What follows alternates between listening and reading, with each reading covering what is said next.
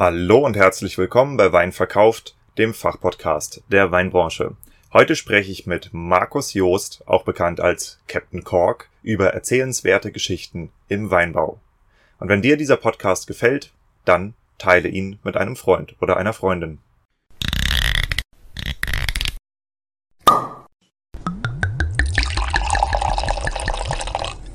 Wein gibt es nur, wenn die Winzerinnen und Winzer davon leben können.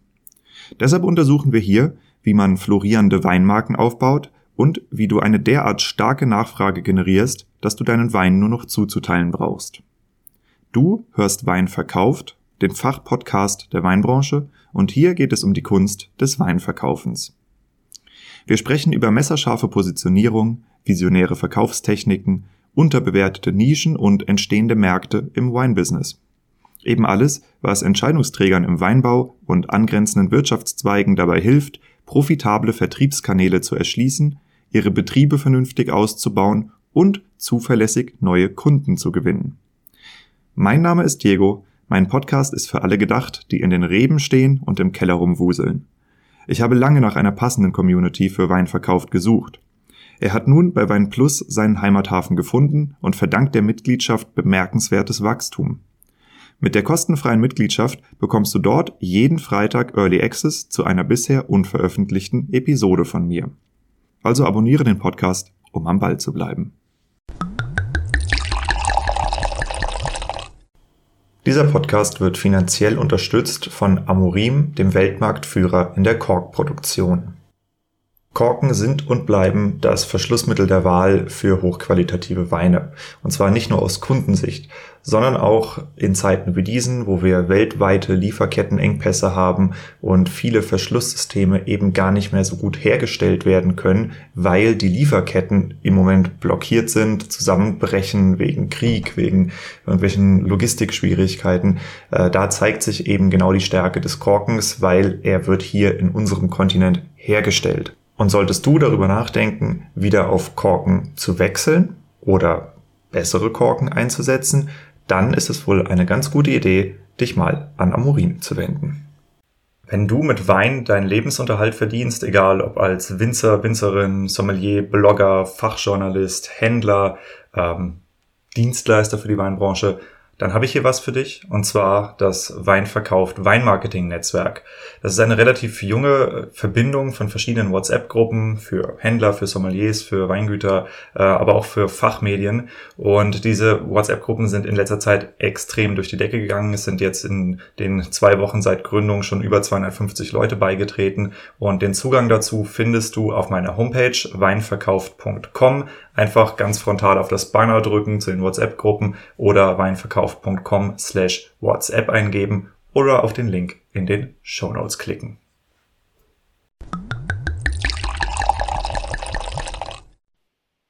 Wir beide, wir stehen ja eh in der Öffentlichkeit, insofern du bist ja auch ein bisschen Gegenwind gewöhnt, aber sicher ja. ist sicher. Ja, Captain Cork sitzt da auf der anderen Seite bei mir heute und hat mir gerade seine Zustimmung gegeben, dass ich ihn aufzeichnen darf. Markus, ähm, ich habe lange überlegt, wie wir das Thema anfangen oder wie wir einsteigen. Gibt es für dich Tabuthemen in deinem Leben, die du nicht anfassen würdest? Ähm, Tabu, die ich nicht anfassen würde, was man, äh, das verstehe ich nicht ganz. Also was über mich oder was gegenüber anderen Leuten, was ich. Naja, du, du, bist, du, bist, du bist dafür bekannt, dass du relativ hart austeilst in unserer Branche.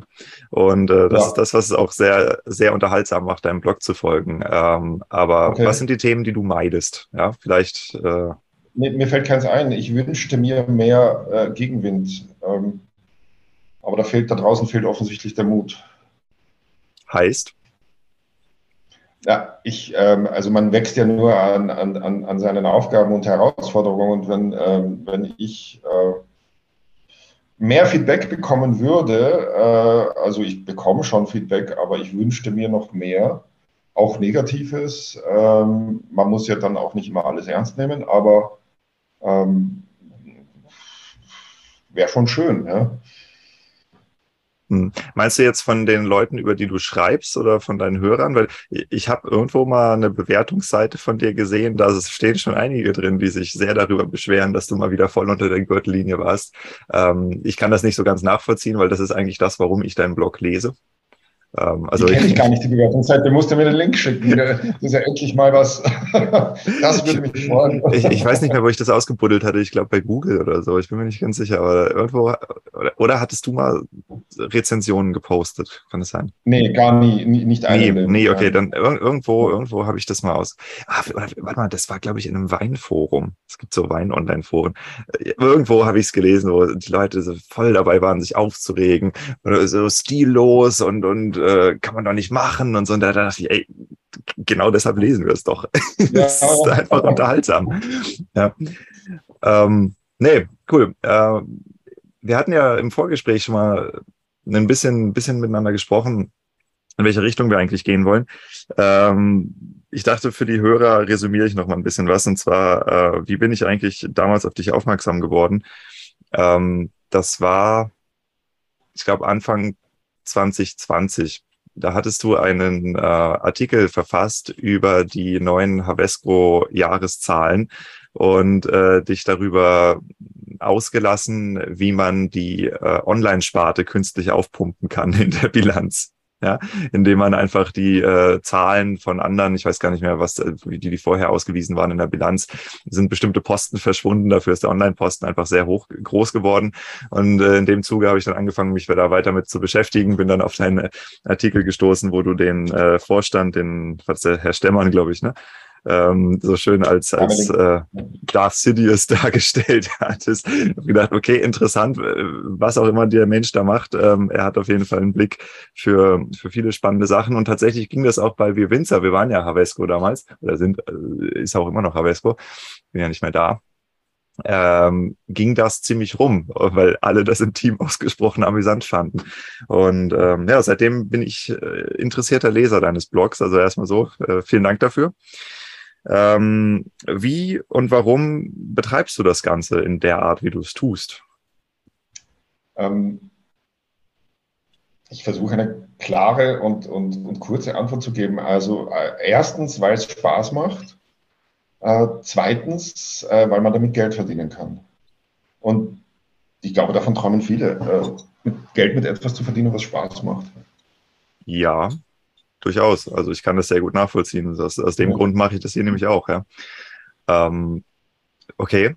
Und wenn ich jetzt mich recht erinnere, dann bist du aber auch mit Teilen der Weinbranche echt im Beef, oder? Also das geht ja bis hin zu Gerichtsverfahren. Oder ähm, Abmahnungsschreiben oder was auch immer. In der Weinbranche nicht. Also ich habe ja noch einen anderen Beruf.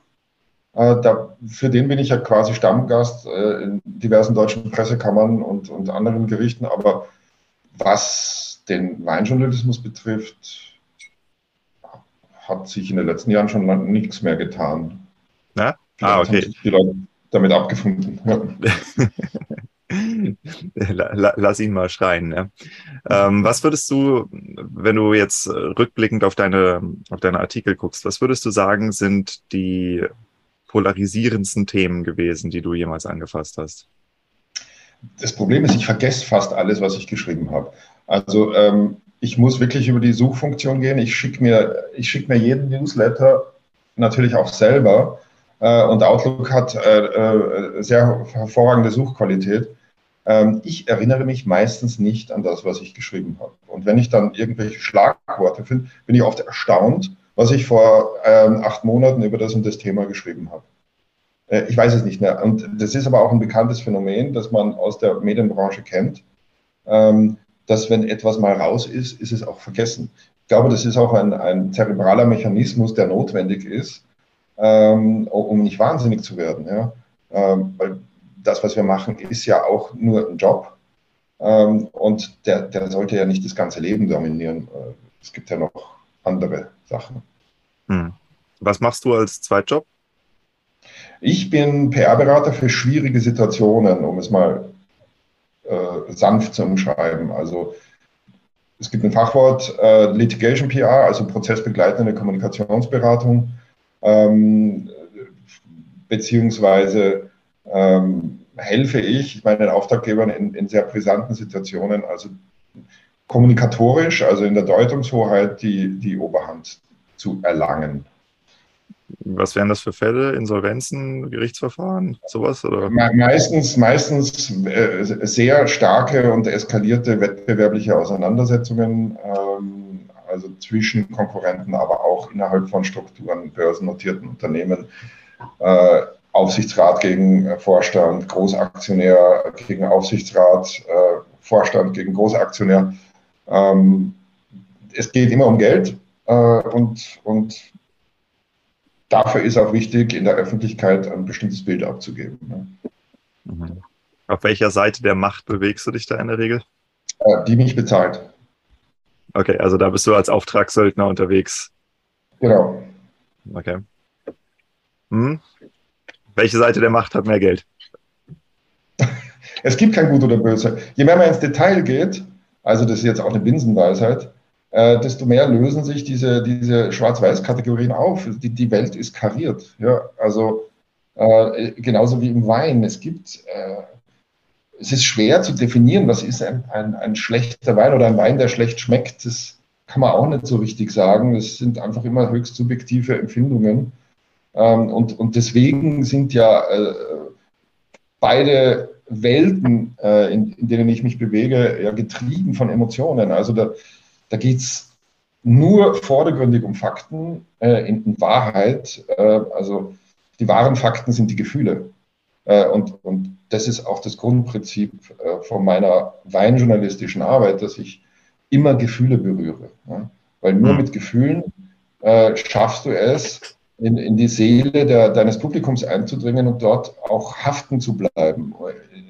Äh, die Amygdala, das ist ein ganz kleiner äh, Teil des, des Gehirns, ähm, dort, wo alle emotionalen äh, Reize verarbeitet werden, die ähm, bestimmt darüber, ob über die Speicherdauer einer Information. Und wenn diese Information mit großen Gefühlen begleitet oder aufgeladen ist, ähm, dann bleibt sie einfach in Erinnerung. Und deswegen versuche ich meine Weinbesprechungen immer mit, äh, mit, mit, mit Gefühlen zu begleiten. Ja? Ob das jetzt äh, einfach lustig ist oder traurig ähm, oder, oder wütend macht, egal, Hauptsache es, ist, es sind Gefühle im Spiel. Ja, mhm.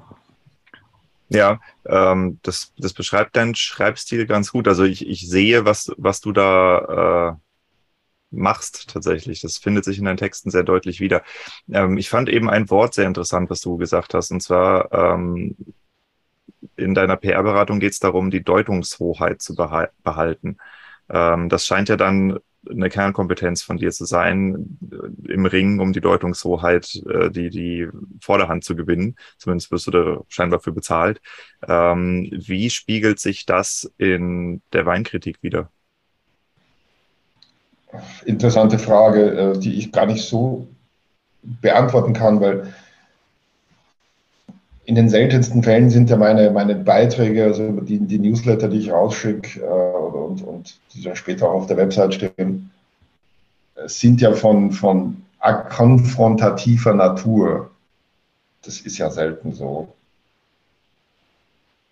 kann, kann, ich nicht wirklich beantworten. Also au, außer dass ich, äh, dass ich in, in, hinter jedem Wein eine Geschichte versuche zu entdecken, auch wenn die mit dem Wein per se gar nichts zu tun hat, einfach eine, eine begleitende Geschichte rausschicke, ähm, die die Leute in irgendeiner Weise berührt. Hm diese Geschichten zu entdecken, das ist ja im Grunde ist das gut gemachtes Marketing, Storytelling, das ist ja jetzt äh, nicht die neueste Erfindung des Jahrhunderts, ähm, ist aber was, was ich in unserer Branche stark vermisse. Ja, also ich krieg, ich krieg oft äh, Produktattribut-Telling. mein Wein hat viel Säure, hat wenig Säure, hat viel Alkohol, wenig Alkohol, war zwölf äh, Monate im Holzfass, die ganze Geschichte. Aber das ist, ähm, ja, das sind nicht die Neuigkeiten des Jahrhunderts über einen Wein. Ähm, wie identifizierst du erzählenswerte Geschichten in Weingütern? Äh, indem ich Fragen stelle. Ich äh, fast immer, äh, vor, vor, allen Dingen, wenn es sich um ähm, Winzer handelt, deren Sprache ich spreche, und die Mehrzahl meiner Weinbesprechungen sind ja über, über deutsche oder österreichische Weine, ähm, rufe ich die an und wir sprechen miteinander. Und da sprechen wir äh, nur zum Teil über Önologie. Auch das ist äh, manchmal interessant. Äh, und ich versuche einfach den Winzer zu verstehen in, in, in, seinem ganzen Leben, wie er Winzer geworden ist oder wie sie Winzerin geworden ist. Ähm, und wie sie so lebt und arbeitet. Das, ich habe das automatisch drauf. Ich bin seit 25 Jahren Journalist, war bei großen Unterhaltungsmedien in, in Führungspositionen. Also da lernt man das einfach, ja, äh, sich für einen anderen Menschen zu interessieren auf Knopfdruck ja, und mhm. fra direkte Fragen zu stellen. Also, ich glaube, davor haben die Leute am meisten Angst. Also schreibende Menschen ähm, einfach direkte Fragen zu stellen und wirklich ähm, sich zu interessieren. Ich glaube, viele denken einfach, ich muss jetzt einen Artikel schreiben und äh, dann, dann, dann frage ich den halt mal was. Ja. Hm. Aber das, so funktioniert es nicht. Äh, man muss den Leuten schon zuhören. Und vor dem Zuhören kann man natürlich das recherchieren. Ich lese mir natürlich vorher durch, was über den ähm, im Internet steht oder was, oder versuche mich zu erinnern, was ich in irgendwelchen äh, Weinmedien schon darüber gelesen habe oder so. Hm. Ja, ich frage deshalb, weil das Thema der erzählenswerten Geschichten, also wir hören alle in der Ausbildung und im Studium, wenn man irgendwo probiert, Winzer zu werden, ähm, dass die Geschichte den Wein verkauft. Und dennoch äh, trifft man eine sehr große Geschichtenarmut an, beziehungsweise die Geschichten doppeln sich dann auch oft. Ja, also ähm, wie oft wurde mir im Rheingau versucht, die Geschichte des Spätlesereiters zu erzählen, wo ich ja. dachte, ey, sag mal, gibt's nichts Spannenderes in eurem Weingut als den Spätlesereiter, ja. Ähm, lauter so Themen, wo ich dann halt denke, ja, mh, hm, also ich weiß nicht, woran es liegt. Entweder ist das Leben der Menschen so langweilig, das glaube ich aber nicht, ähm, oder die Menschen trauen sich nicht, ihre eigenen Geschichten zu erzählen oder verstehen den Wert dessen auch gar nicht. Ja, ähm, was begegnet dir da in der Regel? Also was hast du für einen Eindruck von der Branche? Also äh, ja, also deine Diagnose trifft zu. Ich ähm, äh, verwehre mich aber also wirklich entschieden, äh, irgendeine Art von Schuld äh, ähm, Winzern in die Schuhe zu schieben. Sie sind Winzer. Der Job ist es, guten Wein zu machen. Und und ähm, wenn sie halt jetzt nicht gute Geschichten erzählen, ähm, es ist auch nicht ihre Aufgabe. Und ich glaube, man darf die Menschen auch nicht unter diesen Druck setzen. Ja. Es gibt schöne Beispiele von, äh, also ich, ich, ich, ich nenne keine Namen, ähm, das wäre anmaßend, aber es gibt einfach sehr wortkarge und geschichtenarme Winzer, die hochinteressante Menschen sind. Das ist auch mein Job, das rauszufinden. Da muss ich bohren und ich muss irgendwelche ähm, Kniffe anwenden, um, um den Menschen aus seiner Reserve zu locken. Ja. Oder ich muss mit anderen Leuten über ihn reden. Ja. Also, also das, was, was, was einen Menschen in seinem Werk ausmacht, ist ja nicht nur das, was er darüber sagt oder denkt. Das, das Schwierigste sind ja Künstlerinterviews zum Beispiel. Also Künstler äh, vor allen Dingen, um, wenn es sich um, um bildende Künstler, also Maler, äh, Bildhauer handelt, sind, mit denen zu sprechen, das ist das Schwierigste auf der Welt. Ja, kein Wunder. Ähm, sonst wären sie ja kein Maler oder Bildhauer geworden, weil das ist die Form, in der sie sich ausdrücken. Ja? Sonst wären sie ja Schriftsteller oder, oder Geschichtenerzähler geworden. Ja? Winzer drückt sich aus durch sein Bein. Punkt. Hm. Ja, also ich, ich, ich verstehe deinen Punkt äh, mit der Winzer ja. ist in erster Linie mal Winzer. Ähm, ich würde aber tatsächlich dagegen halten und sagen, das negiert die wirtschaftliche Realität vieler Weingüter, in denen der Winzer eben auch der Hauptunternehmer ist, in denen der Winzer einen Cashflow aufrechtzuerhalten hat. Und wenn der Winzer nur Winzer sein will, dann ist das ein Hobby, das er in seinem Garten betreiben kann. Wenn er ähm, Angestellte hat und eine Familie zu ernähren hat, dann muss er verkaufen. Ne? Und ja, wir, haben, wir haben ja eine Welle von, von Betriebsaufgaben, ja. die oft damit zusammenhängt, dass nicht gut verkauft wird. Das stimmt schon. Ähm, ich, ich, befürchte fast, dass eine Vielzahl von Winzern einfach an, an, an dieser Herausforderung oder dieser, dieser Anforderung, die aus dem Markt an den Winzer herangetragen wird, äh, zerbrechen können. Und ich, ich finde, da, soll, da sollte sich ein Winzer einfach helfen lassen. Ja. Ja, da bin ich vollkommen deiner Meinung. Deshalb hoffe ich, dass mhm. dieses Interview hier auch einen gewissen Mehrwert bietet. Ähm, ja. Also das heißt ja nicht gleich, dass er, dass er Tausende von Euro rausballern muss. Ähm, sich helfen lassen ähm, heißt ja auch einfach mal rumfragen, ja, und, und ja, äh, was ich immer wieder äh, mit Entsetzen feststelle, wenn ich auf Fotosuche bin, wenn ich über ein nicht so bekanntes Weingut schreibe, das sind ja für mich die interessanteren, weil ich versuche immer was Neues vorzustellen, dann schaue ich mir die Facebook-Profile an und die Instagram-Profile und sehe halt Fotos von Trauben, von Rebstöcken. Ja. 95 Prozent Trauben. Die könnten aus immer, Kalifornien kommen irgendwo. Mein Gott, was, äh, also äh, es ist auf der einen Seite sehr rührend, weil hier ja äh, deutlich eine Bindung, ähm, eine Bindung zu, zu, ähm, äh, zu, zur Arbeit zu spüren ist. Er ist begeistert von seinen Trauben und, ähm, und wenn das nicht wäre, wäre es wahrscheinlich auch traurig. Ähm, aber äh, das ist halt etwas, was da draußen niemanden interessiert. Ja. Äh, was viele Leute, was die Leute viel mehr interessiert und was natürlich den Winzer wieder gar nicht interessiert, ist, äh, wenn eine Katze daneben setzt, neben seiner Trauben, dann ist das Bild schon wieder viel interessanter und funktioniert übrigens auf Facebook fantastisch. Ja. Ähm, also so, so, ganz kleine Sachen denke ich mir oft, ähm, okay, das ist eine, diese, diese Erzählkultur und diese, diese Lust, ähm, etwas zu machen, um Aufmerksamkeit auf, auf sich zu lenken, ist vielen vielleicht, liegt vielen fern und die ist auch manchen höchstwahrscheinlich unangenehm, ja, weil, weil, weil es eine, eine, ähm, eine, eine Öffnung ist, die, von der sie sich schützen wollen. Hm. Ich glaube, das ist auch, ähm, also da ich jetzt selber auch in der Öffentlichkeit stehe mit diesem Podcast, be bemerke ich das Phänomen auch an mir. Ähm, die eigenen Interessen neben dem Beruf nach draußen zu kehren, ähm, das weckt oft einfach so Gefühle wie, äh, ja, das interessiert doch eh niemanden. Ja, also was ich mache, was ich mag, ähm, das interessiert niemanden. Und irgendwann habe ich aber festgestellt, mhm. nee, das ist ganz andersrum. Ähm, ich mag eine bestimmte Art von Musik und es gibt andere, die mögen die Musik nicht. Es gibt andere, die mögen die Musik und die, die diese Musik ebenfalls mögen, mit denen habe ich auf einmal eine Verbindung, die ich herstellen kann. So wie ich auch auf einer Party. Ja, man, man spricht miteinander und irgendwann findet man eine Gemeinsamkeit und auf dieser Gemeinsamkeit baut man auf.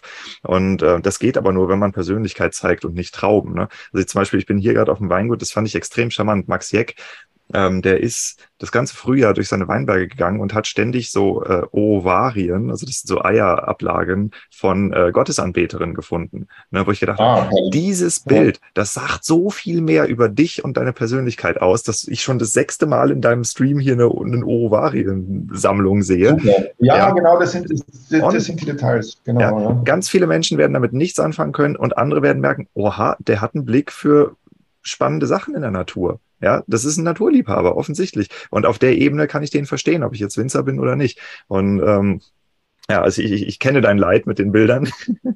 ähm, ich versuche so ein bisschen ähm, heute dein Gehirn anzuzapfen, ja, um diese 25 Jahre Erfahrung, die du da mitbringst, ähm, greifbar zu machen und damit einen so großen wie möglichen äh, Mehrwert in die Branche reinzugeben.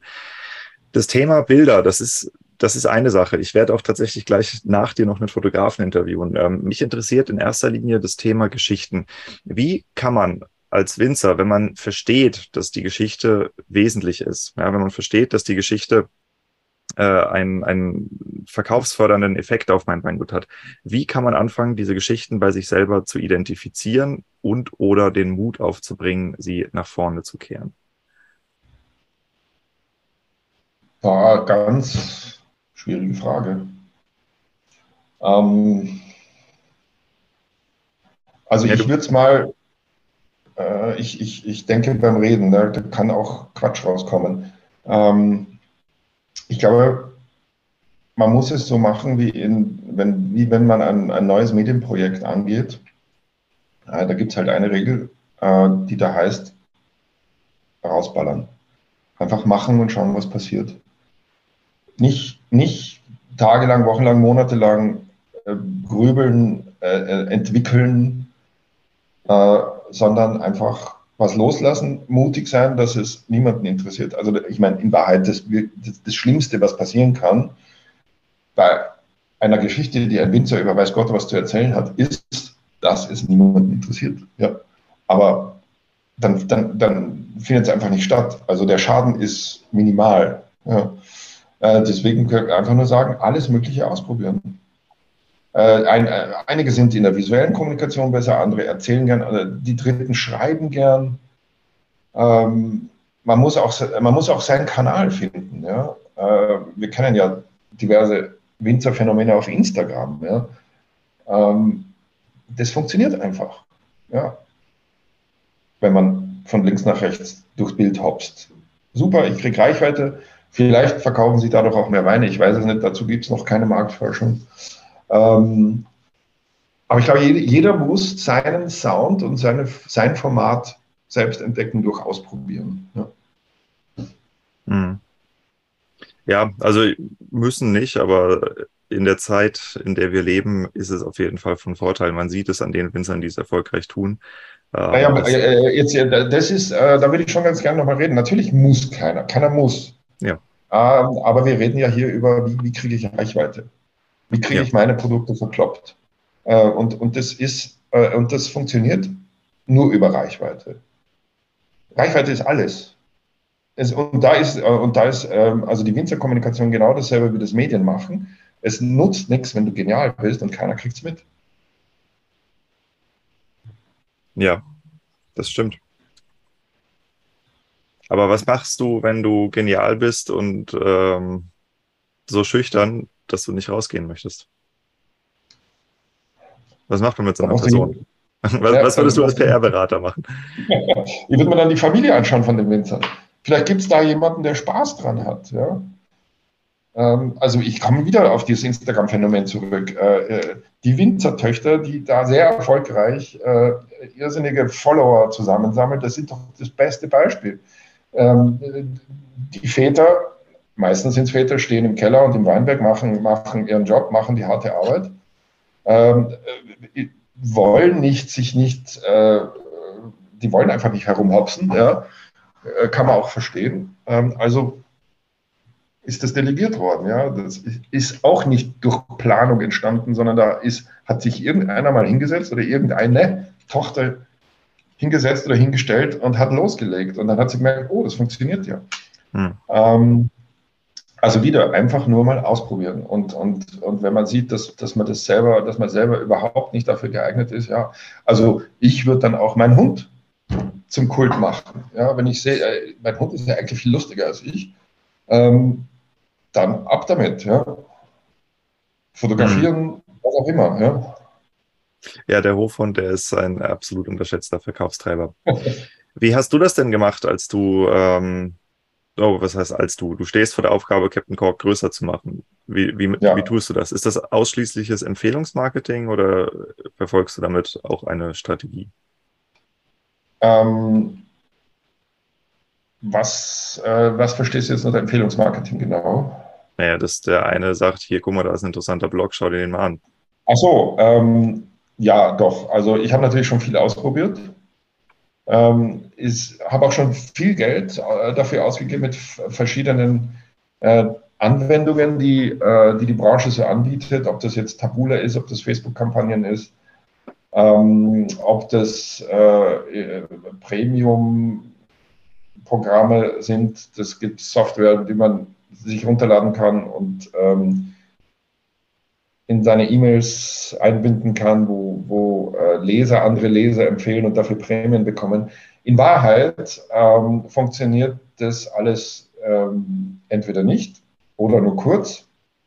Ähm, und wenn man sich dann näher damit beschäftigt und mit echten Experten darüber redet, kommt eigentlich immer dasselbe dabei raus. Naja, also so, viel, so wenig Geld, wie du dafür ausgegeben hast, ähm, da musst du schon mal 100.000 Euro in die Hand nehmen, ähm, weil die großen ähm, Social Media äh, Konzerne, äh, da passiert drunter nichts. Ja. Äh, und die, das kann ich halt bestätigen. Ja. Und viele andere auch, mit denen ich rede.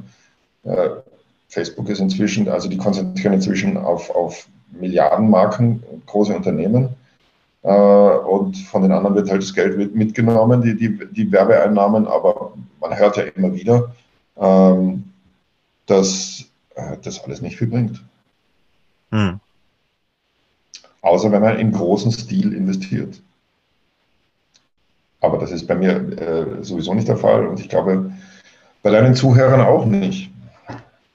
Nee, also ich habe noch kein Geld in Marketing ausgegeben. Ja. ähm, aber ich mich, also ich, ähm, äh, auch eine Binsenweisheit, aber ich habe ich hab mich wieder an das ähm, erinnert, was, was man immer wieder liest und hört. Man soll sich auf das konzentrieren, was man kann. Und das einfach machen. Ja, also ich, ich finde äh, ein Konzept des Marketings äh, finde ich extrem gut und äh, das ist äh, Kevin Kelly, heißt der Typ, der hat einen Artikel geschrieben, 1000 True Fans. Also er sagt, du brauchst 1000 wirkliche Fans und ein Fan ist jemand, der dich weiterempfiehlt. Ja, ein Fan ja. ist nicht unbedingt einfach nur ein Kunde oder jemand, der dich beobachtet, sondern das ist jemand, der alles konsumiert, was du von dir gibst, der ein Archiv anlegt mit deinen Sachen. Äh, ein Fan ist jemand, der die 30. Neuauflage einer CD in der Remastered Edition kauft. Ja, und äh, davon brauchst du 1000 Stück.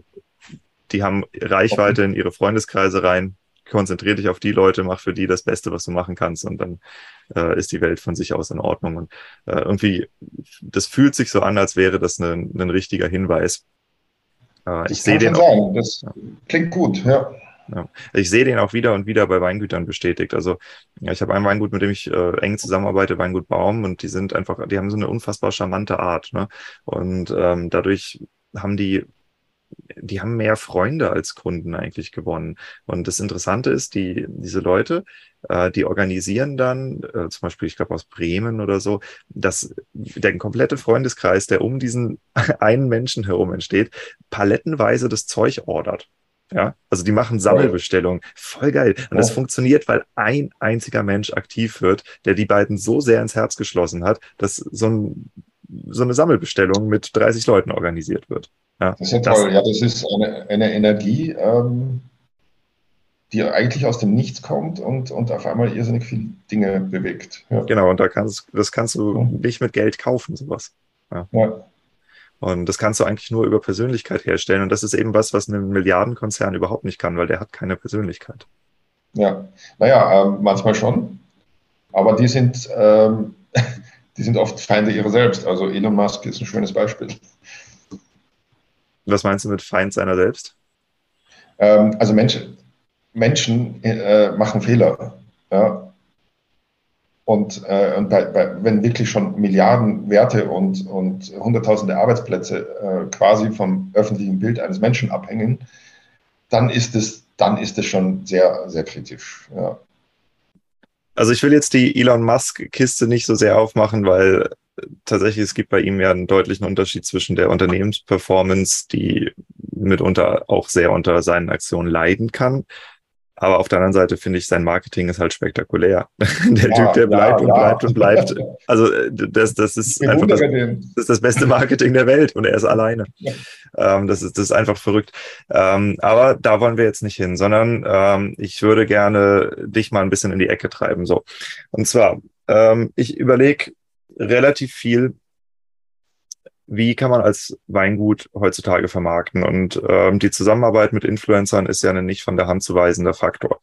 Nun würde ich dich durchaus als einen der wichtigeren Influencer in unserer Branche beschreiben. Und zwar nicht unbedingt wegen der absoluten Größe deiner Reichweite, sondern weil du tatsächlich über deinen Newsletter ja ein System aufgebaut hast, was wirklich in your face zum Weinverkaufen gedacht ist. Ja, und wir haben einige andere Influencer, die möglicherweise mehr Reichweite haben, die sich aber eher auf das Produzieren von schönen Bildern spezialisiert haben. Was da für eine Verkaufsperformance dahinter steckt, ist ein Buch mit sieben äh, Schlössern. Nee, wie sagt man, ein, ein Bild. Du weißt, was ich sagen will, mir fehlt gerade das Wort. So. Ähm, so, das ist erstmal das eine. Ich, ich glaube, dass dein Verkaufskanal an und für sich relativ gut funktioniert. Jetzt stelle ich mir aber eine Frage.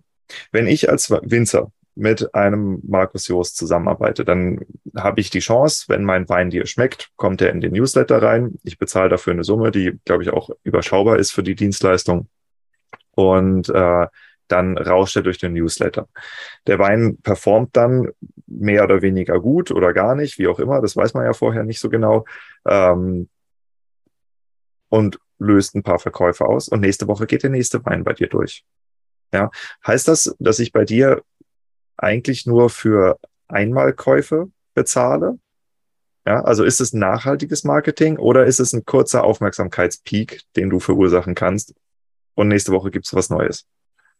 Ähm, also es ist ja nicht so, dass äh, ich nur einmal in der Woche was rausschicke, sondern äh, also Deutsch öfter. Bestreben, ja, ja, mein Bestreben ist ja täglich äh, und zur Hochsaison, also vor Weihnachten äh, gibt es ja sogar zweimal täglich. Ähm, und das habe ich jetzt schon zwei Jahre gemacht und man merkt nichts, keinen Unterschied, ob die Leute weniger klicken und auch weniger kaufen. Zumindest erfahre ich das aus dem Feedback mit den Anbietern. Ähm, also die, die Zahlen sind konstant gleich. Ja. Es, gibt, es gibt zwar saisonale Unterschiede, die hängen aber eher vom Wetter ab. Jetzt im Sommer verschicke ich einfach sehr spät in der Nacht, weil die, die Leute dann äh, zur Ruhe kommen. Im Winter kommen sie schon eher zur Ruhe und dann kann man auch schon um neun oder zehn was rausschicken. Äh, das ist so, was ich so erfahren habe von vielen Lesern, teilweise auch aus dem eigenen Freundeskreis, und sagen, das ist, dein Newsletter ist das Letzte, was ich vom Einschlafen lese. Das ist immer so schön. Da sind die Kinder im Bett und dann gibt es noch irgendwas, über das ich lachen kann oder mich ärgern muss, aber es ist das Letzte des Tages. Hm. So, viele schauen den ja erst am nächsten Tag dann an, in der Früh, weil die einfach schon schlafen oder auch keine Lust hatten, so spät das zu lesen. Aber egal. Es gibt, es gibt kaum, äh, es oszilliert nicht. Ja. So, das ist mal ein Teil der Antwort auf deine Frage. Ähm, der andere Teil ist, da muss ich jetzt erstmal etwas präzisieren. Ähm, du hast gesagt, äh, wofür bezahlen die Leute? Also die, die Leistung, die ich anbiete, ist Unterstützung im E-Commerce. Ganz schlicht. Ähm, der Rest ist nicht verkäuflich. Äh, das ist ganz wichtig. Äh, äh, du kannst bei mir kein Lob kaufen. Und im, im starken Kontrast zu fast anderen Wein, allen anderen Weinmedien, ja, wo, wo einfach Geld bezahlt wird für positive Besprechungen. Ähm, ich bespreche nur Weine, die mir schmecken und erzähle die Geschichte, die mir passt, auch wenn die überhaupt nicht über diesen Wein ist und über diesen Winzer. Ja? Weil mein Ziel mein, mein allem übergeordnetes Ziel ist, meine Leser zu unterhalten. Ich diene dem Winter bzw. meinem Auftraggeber, der seine E-Commerce befeuern will, am allermeisten, indem ich den Leser in den Vordergrund rücke und den bediene und nicht den Winzer. Das ist auch, ich glaube, das ist der, der größte und letztendlich dann auch zerstörerische Webfehler in allen etablierten Weinmedien, dass sie komplett den Weinfreund aus dem Fokus verloren haben ähm, und nur noch über ihre Kunden schreiben, also für ihre Kunden schreiben, indem sie über ihre Kunden schreiben, das, was die Kunden gerne über sich lesen. Ja. Das ist tatsächlich was, das, das wundert mich auch die ganze Zeit schon. Wenn ich in eine Weinzeitschrift reinblicke von jetzt, äh, sagen wir aus dem Hause Meininger oder sowas wie die Weinwirtschaft, das ist ja was, das wird eigentlich nur in der Branche gelesen. Ja, also ich habe das noch nie bei irgendeinem Endverbraucher gesehen. Ich habe das auch selten bei Händlern gesehen. Also in der Regel nur in der Akquiseabteilung irgendwo. Ähm, aber dann gibt's da Weingüter, manchmal Genossenschaften, manchmal auch kleine private, die schalten da Werbeanzeigen drin, wo ich denke, hä, warum bezahlst du denn Geld ja, für etwas, was du nur selber liest, Mann? Oder deine ja. Kollegen? Also, ja, gut, aber das Phänomen ja, also da, kann man, äh, da kann man ausgiebig darüber lästern. Äh, lassen wir es lieber. Mache ich sowieso immer wieder gerne. ähm, aber, aber ist allen bekannt, ja. Und irgendwie funktionieren diese, diese Unternehmen auch äh, immer noch. Und ich gönne es den Leuten, die dort arbeiten, äh, ja. weil viele davon kenne ich persönlich und mag sie sehr. Äh, aber man wundert sich wirklich, dass das, dass das noch läuft. Ja. Aber die Beharrungskräfte in der Weinbranche sind, glaube ich, schon deutlich äh, größer als in anderen Branchen. Ich glaube, da, äh, das sind auch teilweise soziale Kontakte, die über Jahrzehnte laufen, äh, was diese Anzeige, das Anzeigenaufkommen in, in, diesen Medien betrifft. Also da fragt man auch nicht, da fragt man gar nicht mehr, was bringt das eigentlich, sondern so, das machen wir schon seit 20 Jahren, deswegen machen wir das jetzt weiter. Hm. Ja, das kann gut sein. Ja. Hm. Okay, also du warst dabei stehen geblieben, dass die meisten Medien dem Auftraggeber catern und nicht dem Kunden. Das ist ja im Grunde, das das gleiche Dilemma, in dem auch die meisten zum Beispiel Designagenturen oder Mediengestalter tatsächlich stecken, weil ähm, wenn jetzt ein Winzer oder auch ein Markus Joost zu einem Designer geht und sagt, hey, hier, ich brauche einen neuen Webauftritt. Dann bist du derjenige, der den Auftrag bezahlt. Das heißt, du bist auch derjenige, dem das Design am Ende gefallen muss. Mitunter, und das ist eigentlich sogar sehr oft der Fall, wirst du dich für das Design entscheiden, das dir am besten passt und nicht, das deiner Zielgruppe am besten passt. Ja, und das ist ja das gleiche Problem, was auch diese äh, Medien jetzt, die, die catern eigentlich ihren Auftraggebern und handeln dadurch gar nicht mehr so sehr in dem Sinne der Auftraggeber, weil der Auftraggeber oft nicht so sehr informiert ist über die Leserschaft, über ja. das Publikum, ja, sondern nur seine eigenen Präferenzen bezahlt. Ja, völlig richtig. Also es ist aber auch die Kunst im, im Marketing, im Medienmachen, im Marketing insgesamt äh, seinen eigenen Geschmack hinten anzustellen und trotzdem ähm, sein Bauchgefühl zu nutzen. Ja? Also es, es, ist eine absurde Herausforderung, die man aber meistern muss. Ja? Und wie meisterst du das? Hast du irgendwie einen, so eine Art Prüfstein, den du anlegst bei deinem Content, bei dem Material, was du rausbringst? Also da, das habe ich ja schon vorhin erwähnt. Es gibt wirklich ähm, ein einziges Instrument, das äh, das wirklich funktioniert. Es ist ausprobieren. Ähm, Fehler machen, daraus lernen, genau analysieren, was funktioniert. Wenn etwas funktioniert, was genau funktioniert. Also dieser e die, mein Newsletter, der, der jetzt ähm, tatsächlich es geschafft hat, wahrscheinlich ähm, äh, das meistgelesene Weinmedium zu sein im deutschen Sprachraum, wage ich mal zu behaupten. Ähm, es gibt ja keine es gibt ja von allen anderen Anbietern keine wirklich, sagen wir mal, neutral abgesicherten Zahlen. Ja, das sind ja alles Fantasienummern. Ähm,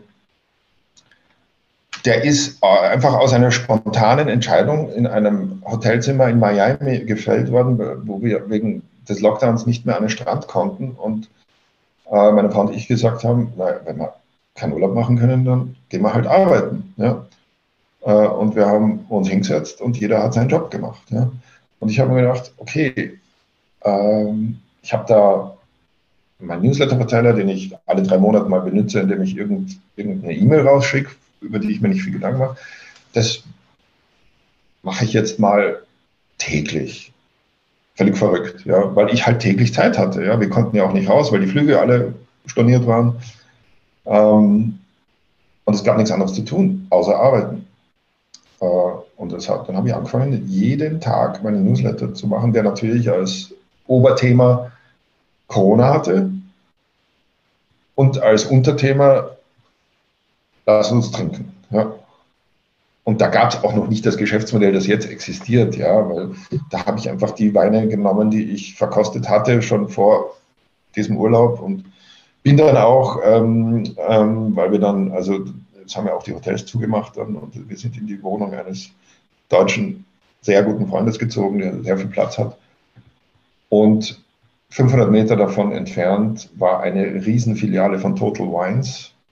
Ähm, das, ist, also das, das ist ein Flughanger großer Weinladen ähm, mit Weinen aus der ganzen Welt. Und da habe ich gewusst, also da geht mir der Stoff nicht aus. Da gibt es genug zu berichten jeden Tag hingegangen. Das hat auch Spaß gemacht. Ja. Ähm, und so, so bin ich auch, äh, habe ich mich reingetrunken in, in das äh, kalifornische Weinuniversum, was auch viel interessanter ist, als man eigentlich hier glaubt. Ähm, und es gab wahnsinnig viel zum Schreiben. Ja. Und ich habe telefoniert mit Winzern in Deutschland, in Österreich, wie es ihnen geht und so. Und das hat tatsächlich funktioniert. Es gab auch jetzt kein groß, also keinen großen Plan. Ja. Es war Zufall, dass man etwas durchmachen draufgekommen ist, okay, das funktioniert. Ja. Hm. Das Newsletter-Schreiben ist ja was, was in unserer Branche auch noch massiv unterschätzt wird. Also ähm, ich kenne es, da ich jetzt aus äh, ja, dem Online-Vertrieb doch einige Erfahrungen mitgenommen habe bei Vivinza, um, auch vorher schon einen eigenen Online-Shop hatte. Also eine Newsletter-Conversion ist halt jenseits von Gut und Böse. Also wenn du mal, wenn du alleine mal rechnest, du hast, keine Ahnung, ähm, Newsletter mit 100.000 Empfängern. Ne? Das ist für ein großes Weinhandelshaus sollte das eigentlich eher die, die Einstiegspforte sein als, ähm, ja. ne? die haben wahrscheinlich deutlich mehr, sollten sie. Ähm, und nur ein Prozent davon kauft hast eine Conversion von einem Prozent. Das ist nicht viel, ja. das ist auch nicht super wenig, aber das ist im Weinbereich, denke ich, ist das nicht unrealistisch. Das heißt, du hast 1000 Kunden, ja, jetzt lass die einen durchschnittlichen Warenkorb von 50 Euro haben. Das heißt, du schickst einen Newsletter raus und hast 50.000 Euro Umsatz gemacht. So, und ja. dann werden diese Newsletter ja teilweise zwei, dreimal die Woche rausgesendet und es sind auch oft keine Newsletter, sondern es sind einfach nur noch reine Produktletter. Ja, hier Paket, hier Wein der Woche und ja, hier ja. so. Keine Stories, gar nichts, sondern einfach nur Streichpreise. Ähm, das ist ja die, die Realität, mit der viele konfrontiert sind. Ähm, gleichzeitig sehe ich in Weingütern ein ganz anderes Bild. Ich sehe in Weingütern ähm, meistens so um die 1500 Empfänger. Ja, also das ist so eine mhm. relativ gute Größe. Ähm, es gibt welche, die bewegen sich deutlich drüber. Es gibt welche, die haben gar keine. Also im Mittel wird sich so knapp über 1000 irgendwo einschießen. Ähm, wo dann zögerlichst einmal im Quartal ein Newsletter rausgesendet wird. Diese Newsletter, die haben 30 bis 40 Prozent Öffnungsrate. Ich habe mit welchen gesprochen, die haben weit über 60 Prozent Öffnungsrate. Wahnsinn, ja. Ja, das ja. sind Zahlen, da würde jeder Performance-Marketer einfach nur noch onanieren vom Spiegel stehen. Ja. So, also wirklich, das ist, das ist komplett jenseits von Gut und Böse. Und es wird nicht genutzt. Es wird einfach ja. nicht genutzt. Ja, ähm, das ist was, das frustriert mich extrem. Jetzt hast du die Erfahrung gemacht, erstens einen Newsletter einzuführen und zweitens die Taktung von diesem Newsletter radikal nach oben zu pushen. Bis hin zu mehrfach am Tag, wie wir eben gelernt haben. Ja. Störst du damit deine Empfänger? Ähm, den einen oder anderen sicher. Äh, und der meldet sich auch ab. Also ich habe ähm, eine ziemlich hohe Absprungrate, aber ich habe auch eine hohe Zuwachsrate. Ja. Ähm, und ich glaube, das ist auch das zweite Learning. Ähm, man darf keine Angst haben. Man darf einfach keine Angst haben. Man muss das machen und schauen, was passiert und ausprobieren. Ja. Hast du die Stellschrauben verstanden, durch die du deine Absprungrate positiv oder negativ beeinflusst und oder auch deine Zuwachsrate positiv bzw. negativ beeinflusst? Ähm, also empirisch nachweisen lässt sich das ja nicht, weil da müsste man ja jeden fragen, der abspringt, äh, was theoretisch möglich ist. Ja gut, aber du siehst ja, wenn es Peaks gibt, zum ähm, Beispiel. Ja, also es gibt, äh, es gibt schon Themen, ähm, wo, wo ich merke, ähm, dass die Leute äh, nicht mehr dabei sein wollen. Ja. Das sind aber Themen, die mir am allermeisten Spaß machen, äh, wenn es ins Politische geht. Ja. Und deswegen mache ich das einfach. Weil ich glaube, und ich weiß es nicht, aber ich glaube, dass es wiederum andere gibt, die finden das super ähm, und bleiben dabei erst recht bei mir. So, und mhm. wir haben eingangs über die, die 1000 Hardcore-Fans gesprochen. Ja. Ich, ich, ich glaube, nur mit, mit so einem Programm, ähm, wo man auch Grenzen überschreitet und sich selber in Gefahr bringt, ja, ähm, schafft man es wirklich, solche hartnäckigen Fans an sich zu binden. Ja. Und die machen tatsächlich das aus, was ähm, früher oder später dann zum Erfolg führt. Also man muss wahrscheinlich auch und ich kann es noch nicht abschließend sagen, aber man, man muss wahrscheinlich auch wirklich äh, gegen seine eigenen Interessen arbeiten im, im Sinne des maximalen Entertainments. Ja. Hm. Ja, also wir waren ja bei dem Thema, ähm, warum Winzer ihren Newsletter eigentlich nicht ausspielen. Ja, und ich höre oft, ähm, dass ja, ich will meinen Kunden nicht auf den Keks gehen denke ich mir, ey, Alter, die haben sich bei dir für den Newsletter angemeldet. Nee, ja. Außer du hast jetzt einen Kundendatensatz importiert, das ist ja auch ein Teil der Wahrheit, ne? Ähm, aber wenn sich jemand für den Newsletter anmeldet, dann macht er das in der Regel, um von dir eine Nachricht zu kriegen. Ne? Und ähm, man sieht an Leuten wie dir, dass ein Newsletter, der wirklich den Inhalt hat, der hat eine Daseinsberechtigung. Ja, genau. ja. Der hat eine Daseinsberechtigung. Es geht um, es geht um Entertainment. Äh, und ich, ich, ich kann mich total in, den, in, die, in die Winzer, die dir sagen, ja, ich, äh, ich will meine, meine Kunden nicht nerven, total hineinlegen. Das ist die Grundangst, Äh, und die, die muss einfach überwunden werden, weil es ist nicht so. Man muss es akzeptieren, es ist nicht so. Mhm. Du nervst nicht. Du nervst nicht, weil grundsätzlich bist du ein Freund, weil du machst etwas, was ich gern habe, nämlich Wein. Ähm, und dadurch akzeptiere ich ja sowieso schon mal, dass du mit mir in Kontakt bist. Ja. ja. ja.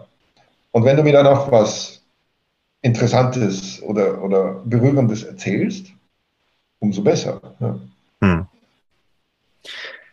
Mit deiner Erfahrung des Weinverkaufens, der E-Commerce-Unterstützung, so wie du es nennen würdest, was performt gut, was performt nicht gut in einem Kanal wie Captain Cork?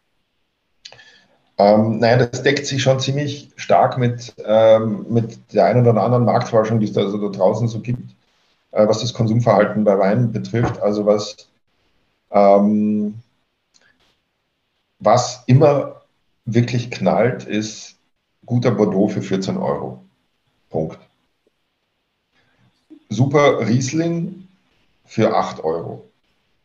Ja, das ist aber äh, natürlich, beides ist nicht so leicht zu finden. Ja, ich finde es inzwischen. Äh, in Wahrheit finden die Weine mich, weil da draußen gibt es halt Händler und Winzer, die wissen genau, okay, der wartet auf das. Und die schicken mir das einfach zu. Ähm, ja, so, so, ist es. Äh, äh, was nicht funktioniert, hatten wir äh, ein fantastischer Auxerrois für 30 Euro. Ja, weil die Rebsorte können die meisten dort nicht mal aussprechen äh, haben noch nie davon gehört und dann noch 30 Euro äh, für etwas, was sie nicht kennen, wo ich total unsicher bin, ob mir das überhaupt schmeckt. Ja, es, es funktioniert nur das Gewohnte. Ja. Hm. Aber macht das nicht, also wenn du jetzt das Ganze ja auch nutzt, um Geld zu verdienen, schränkt das nicht die Auswahl der Weine, über die du schreiben kannst, auch relativ stark ein? Tut es nicht, weil es gibt noch einen zweiten Aspekt, der nicht zu unterschätzen ist. Ähm, viele sind nämlich gar nicht daran interessiert ähm, oder sind nicht an erster Stelle daran interessiert, Weine über mich abzuverkaufen. Ja. Ich bin ja jetzt auch hier keine, keine, keine Rampe, keine Verkaufsrampe. Ja. Ähm, die wollen einfach, dass die Weinwelt erfährt, dass sie einen geilen Wein machen. Ähm, und wenn das ein Syrer aus Nordbaden für 30 Euro ist, von dem ich schon ahne, dass er wahrscheinlich sich nicht wie geschnitten Brot verkauft, aber von einer Qualität ist, äh, die, die, die ganz toll ist. Also sowas hatte ich. Ja. Ähm, dann wissen die genau, dass sie mit dem Wein ins Gerede kommen, äh, bei Händlern gelistet werden, äh, von Sommeliers bestellt werden, die für ihr Restaurant was Neues suchen äh, und so weiter und so weiter. Oder insgesamt ins Gerede kommen, weil sie irgendwas Verrücktes gemacht haben. Also ich kriege irrsinnig viel verrückte Weine zugeschickt, äh, die ich probiere und die, die mir schmecken, über die schreibe ich dann auch. Ja. Ähm, die, wo es gar nicht darum geht, dass sie verkaufen, ja, sondern das sind einfach ähm, Leistungsnachweise der Winzer, mit denen sie ins Gespräch kommen wollen. Das ist übrigens also auch für dich äh, sicher ähm, ein, ein, ein, Thema, das du sicher schon berührt hast, dass man, dass man einfach leuchtet, also wie heißt das, äh, Flagship Wines äh, in der Wirtschaft, Leuchtturmprojekte, bla, ähm, dass man einfach etwas macht, was nicht unbedingt schnell Kohle bringen muss, aber was einem einfach nachhaltig ins Gerede bringt. Ja, ja absolut. Ist bekannt, das Thema. Ja. ja. Ähm, so, deswegen habe ich die, deswegen ist das bei mir so abwechslungsreich. Da, da habe ich nicht einmal, da muss ich nicht einmal was dafür tun. Ja. Mhm. Ja, ich, ich sehe den Mehrwert deutlich, den du da ähm, besprichst. Das ist ja im Grunde der Unterschied, ähm, im, ob ich das Marketing jetzt mal aus Winzersicht auf den Verkauf ausrichte oder auf das Brandbuilding, auf die, den Markenbau. Markenaufbau. Und ähm, höchstwahrscheinlich kannst du beides triggern. Ähm, wenn man einen guten Riesling für acht Euro hat, ist halt eher Verkauf. Wenn man äh, sein High-End-Wein präsentiert, dann ist es halt eher, guck mal, was ich kann. Ja. Mhm. Ähm, ich weiß nicht, wie weit du da jetzt reingehen willst, aber wir hatten in unserem letzten Gespräch ähm, auch mal relativ intensiv darüber gesprochen, wer liest eigentlich Captain Cork. Und das ist was, ähm, du aus der Medienwelt, dem musst es nicht erzählen. Das Interessanteste, was man über dich erfahren kann, ist die Qualität deiner Reichweite Ähm, das kann man in Zahlen ausdrücken, das kann man in Personas ausdrücken, das kann man in B2B oder B2C ausdrücken, das kann man in äh, Leuten, die stark mit dir interagieren, ausdrücken, ähm, interagieren. Ja. Ähm, was genau weißt du über deine Leserschaft und äh, was genau bist du bereit mit uns zu teilen? Ähm, also gerne das, was ich weiß. Äh, es ist allerdings nicht so viel. Ähm, es gibt schon Analyse-Tools, äh, die einem da helfen könnten, aber ehrlich gesagt, äh, ich habe nicht die Zeit und ich sehe auch jetzt nicht zwingend die Notwendigkeit, ähm, bis ins äh, technisch mögliche Detail dazu gehen, weil ähm, ganz platt gesagt, ich freue mich über jeden Leser. Ähm, ich schaue mir viele E-Mail-Adressen an, also die die Mehrzahl der, der Abonnenten meldet sich ja nicht mit ihrem Namen an, sondern da kriege ich einfach nur eine E-Mail-Adresse, was ja okay ist.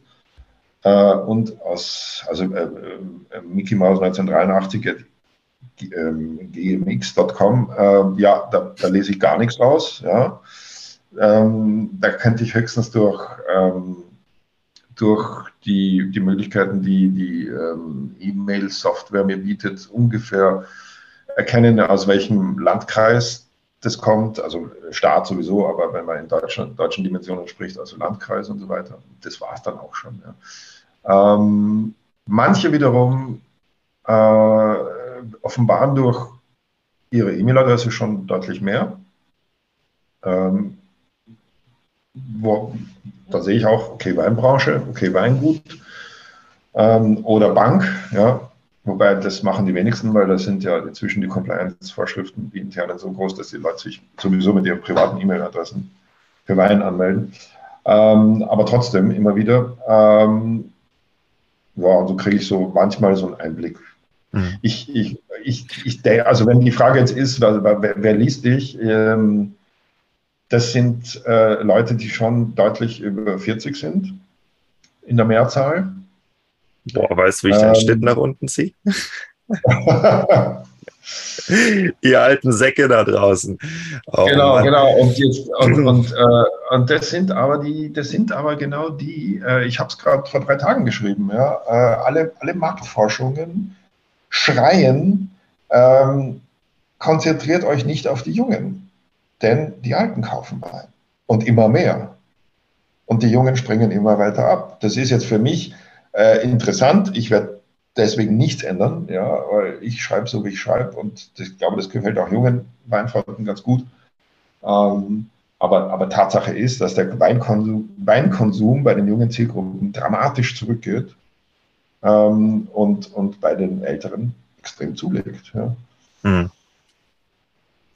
Also das ähm, habe ich neulich jetzt gelesen und dann habe ich etwas weiter recherchiert. Da gibt es dann auch von Geisenheim noch schon eine Untersuchung von 2018, 2019, die ich auch zitiert und verlinkt habe, die ist hochinteressant. Das muss man sich mal anschauen. Ja.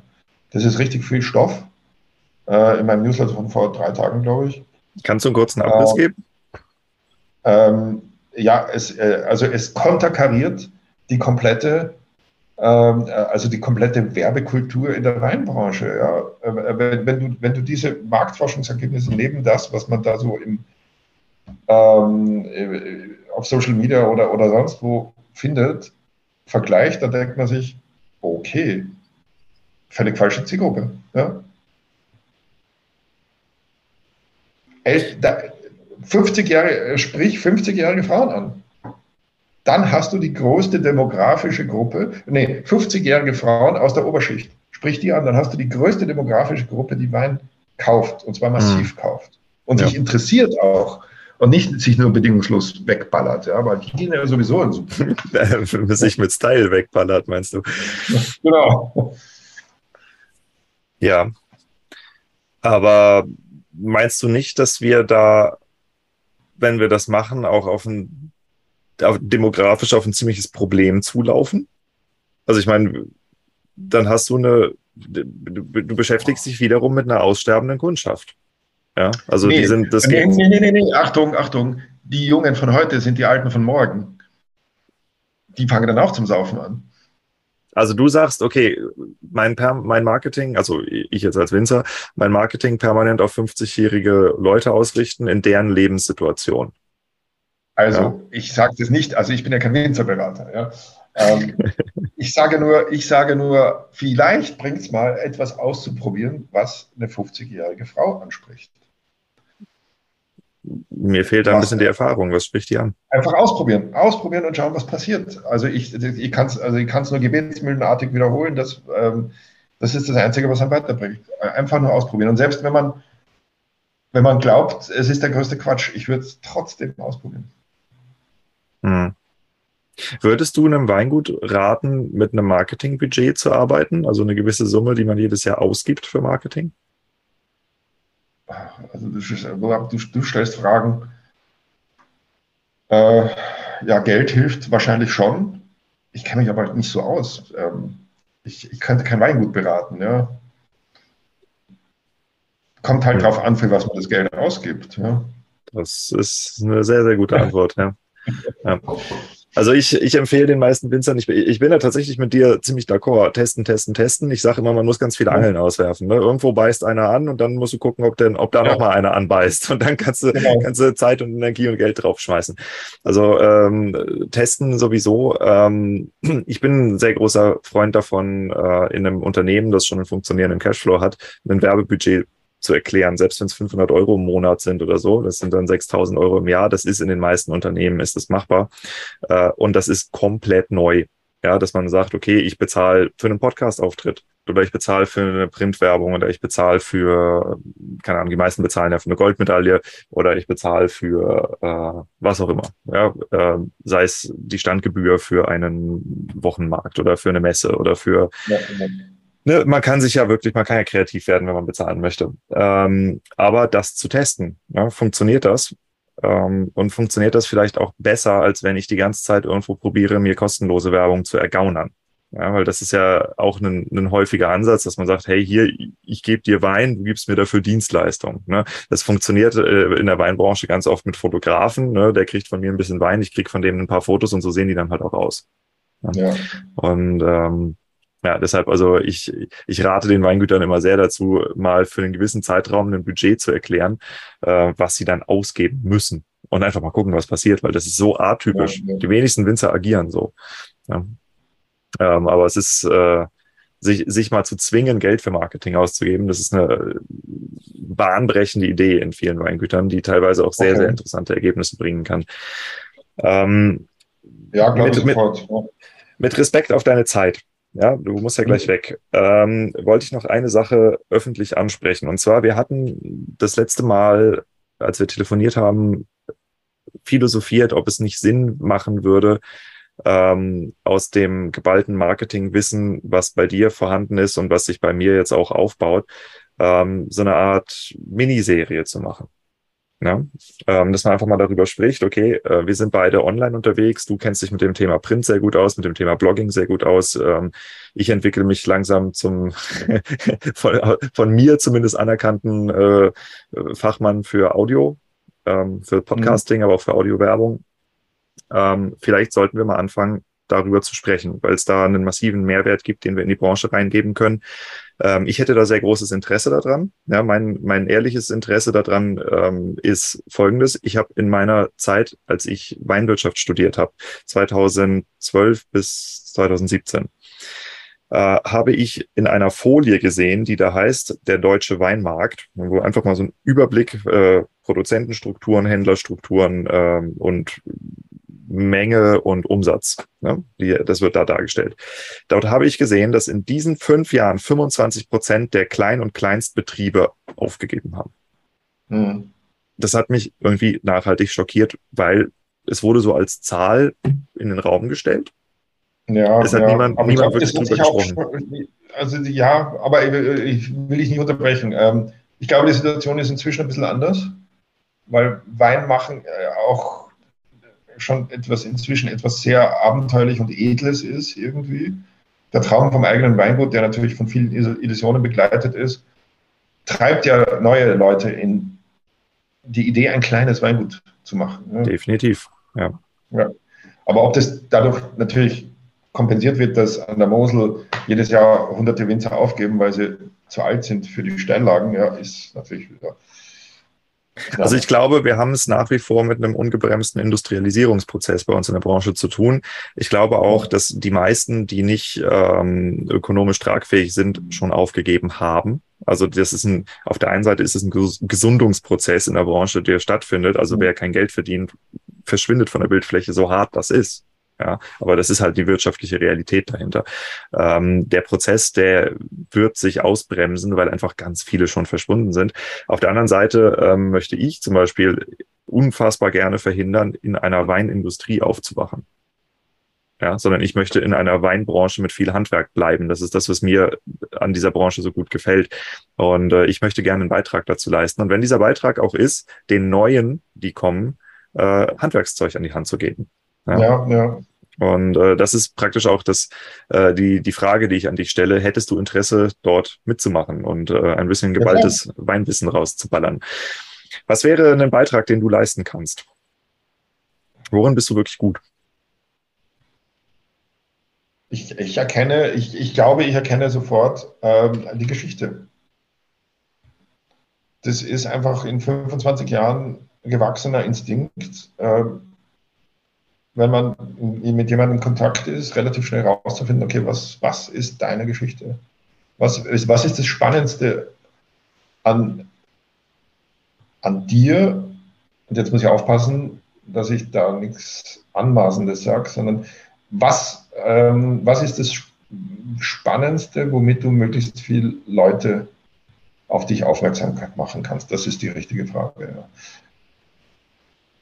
Die kann ich beantworten, glaube ich. Hm. Das ist intuitiv, das zu beantworten, oder? Äh, ja, es ist intuitiv. Es ist natürlich entstanden durch auch viel Lernen, Fehler machen und, äh, und irgendwann ist es vom Hirn in den Bauch gerutscht. Und, ja. hm. Ich finde das interessant, ähm, was du da sagst, weil das deckt sich ein bisschen mit einer Dienstleistung, die ich auch für Weingüter anbiete, äh, nämlich das Thema der Markenpositionierung. Was ist eigentlich dein Markenkern? Und äh, das funktioniert bei mir, glaube ich, relativ ähnlich wie bei dir. Nämlich, ähm, ich, wenn ich einen Markenvorschlag mache, dann handelt es sich dabei meistens um das, was ich über das Weingut erzählen würde, wenn ich davon berichte. Was, was brennt sich in die Erinnerung ein? Und das ist manchmal ein Produktattribut, das ist meistens die Persönlichkeit des Winzers. Ja, wo ich, ja. wie würde ich den einem anderen Menschen beschreiben? Und damit hat man auf einmal was so Emotionales, dass du damit das Produkt Wein aufladen kannst. Ja? ja. Und äh, möglicherweise ist das, ein, ist das ein sehr interessantes Konzept, weil wir sind ja jetzt nicht die gleiche Generation, dass wir diesen ähnlichen Blick aus unterschiedlichen Medien kommend mal zusammenführen und darüber sprechen, okay, wie kann man eigentlich als Winzer ähm, die eigene Geschichte kennenlernen und die eigene Geschichte vielleicht auch zum Markenkern erheben, um damit das doch sehr generische Produkt Wein sehr individuell zu verkaufen. Ja, ja. Ja, ähm, ja ich denke, das ist, das ist doch ein schöner Abschluss. Ähm, für die, die hier zuhören, äh, ich nehme an, ihr werdet bald äh, Zugriff kriegen auf diese Miniserie, wie auch immer, in welchem, äh, welcher Art von Format sie entsteht. Aber ähm, ich finde es immer ganz cool, wenn man so einen Podcast damit beenden kann, dass man ein, ein äh, kleines Projekt ankündigt. Und in dem Fall bin ich sehr, sehr gespannt darauf, äh, was daraus wird und äh, bedanke mich für deine Zeit. Das war hoffentlich Danke nicht das letzte Mal. Ja. es hat total Spaß gemacht. Äh, ich freue mich, dass wir uns mal äh, so kennengelernt haben. Ich hoffe, dass wir uns auch irgendwann persönlich kennenlernen. Und äh, ich hoffe, dass wir auch noch äh, über ein paar andere Themen sprechen können.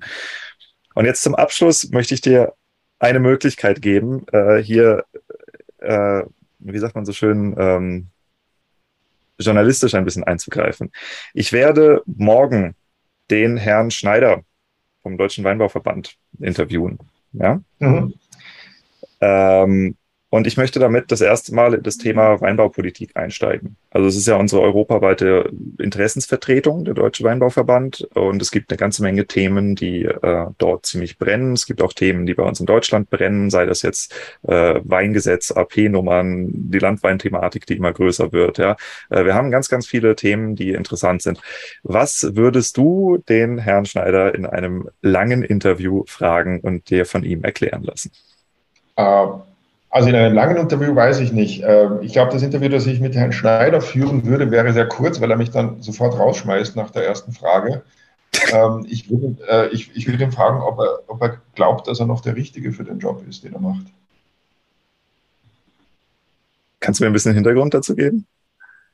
Ähm, also wir, wir, wir, äh, Weinbaupolitisch, und das ist etwas, was das Publikum da draußen äh, gar nicht mitbekommt, blicken wir entsetzt auf einen rauchenden Trümmerhaufen, äh, den, Herrn, den Herr Schneider mit angerichtet hat. Äh, durch, durch Herumlavieren, durch, durch un, unklare Positionen, durch ähm, sich ausbremsen lassen, vielleicht auch durch Gefallsucht äh, gegenüber dem ihm ähm, übergeordneten äh, Landwirtschaftsministerium. Ich, ich, ich, weiß es nicht so genau, aber auf jeden Fall. Ähm, das Resultat von dem Ganzen ist, dass, äh, dass, dass wir noch immer ein, mindestens ein Jahrzehnt lang entfernt sind von einer Klarheit über das Produkt Wein gegenüber einem Massenpublikum. Ja. Kein Mensch in Deutschland kapiert das, was auf Weinflaschen draufsteht. Und das ist eigentlich ein Desaster. Ja. Und an dem ist eindeutig Herr Schneider mit Schuld. Ja. Hm. Also zweiteres kann ich nicht bewerten, weil ich tatsächlich auch noch einen Ticken zu jung dafür bin und eben kein Winzer. Ich bin als Quereinsteiger in die Branche rein. Aber ersteres kann ich definitiv bestätigen. Also wenn du nicht in einem Weinbaugebiet groß geworden bist und oder sogar in einer Winzerfamilie, das ist ein Buch mit sieben Siegeln, was auf so einer Flasche ja. draufsteht. Okay, also ähm, das ist eine harte Konfrontation. Darf ich sie nutzen? Klar. Dann gucke guck, guck ich mal, ob, ob, ob, er sich dann direkt aus meinem Wohnwagen selber rausschmeißt. Markus, ich danke dir. Das war ein spannender Input. Ähm, wir hören uns auf jeden Fall wieder. Mach's gut und einen schönen Alles Sonntag wünsche ich dir noch. Servus.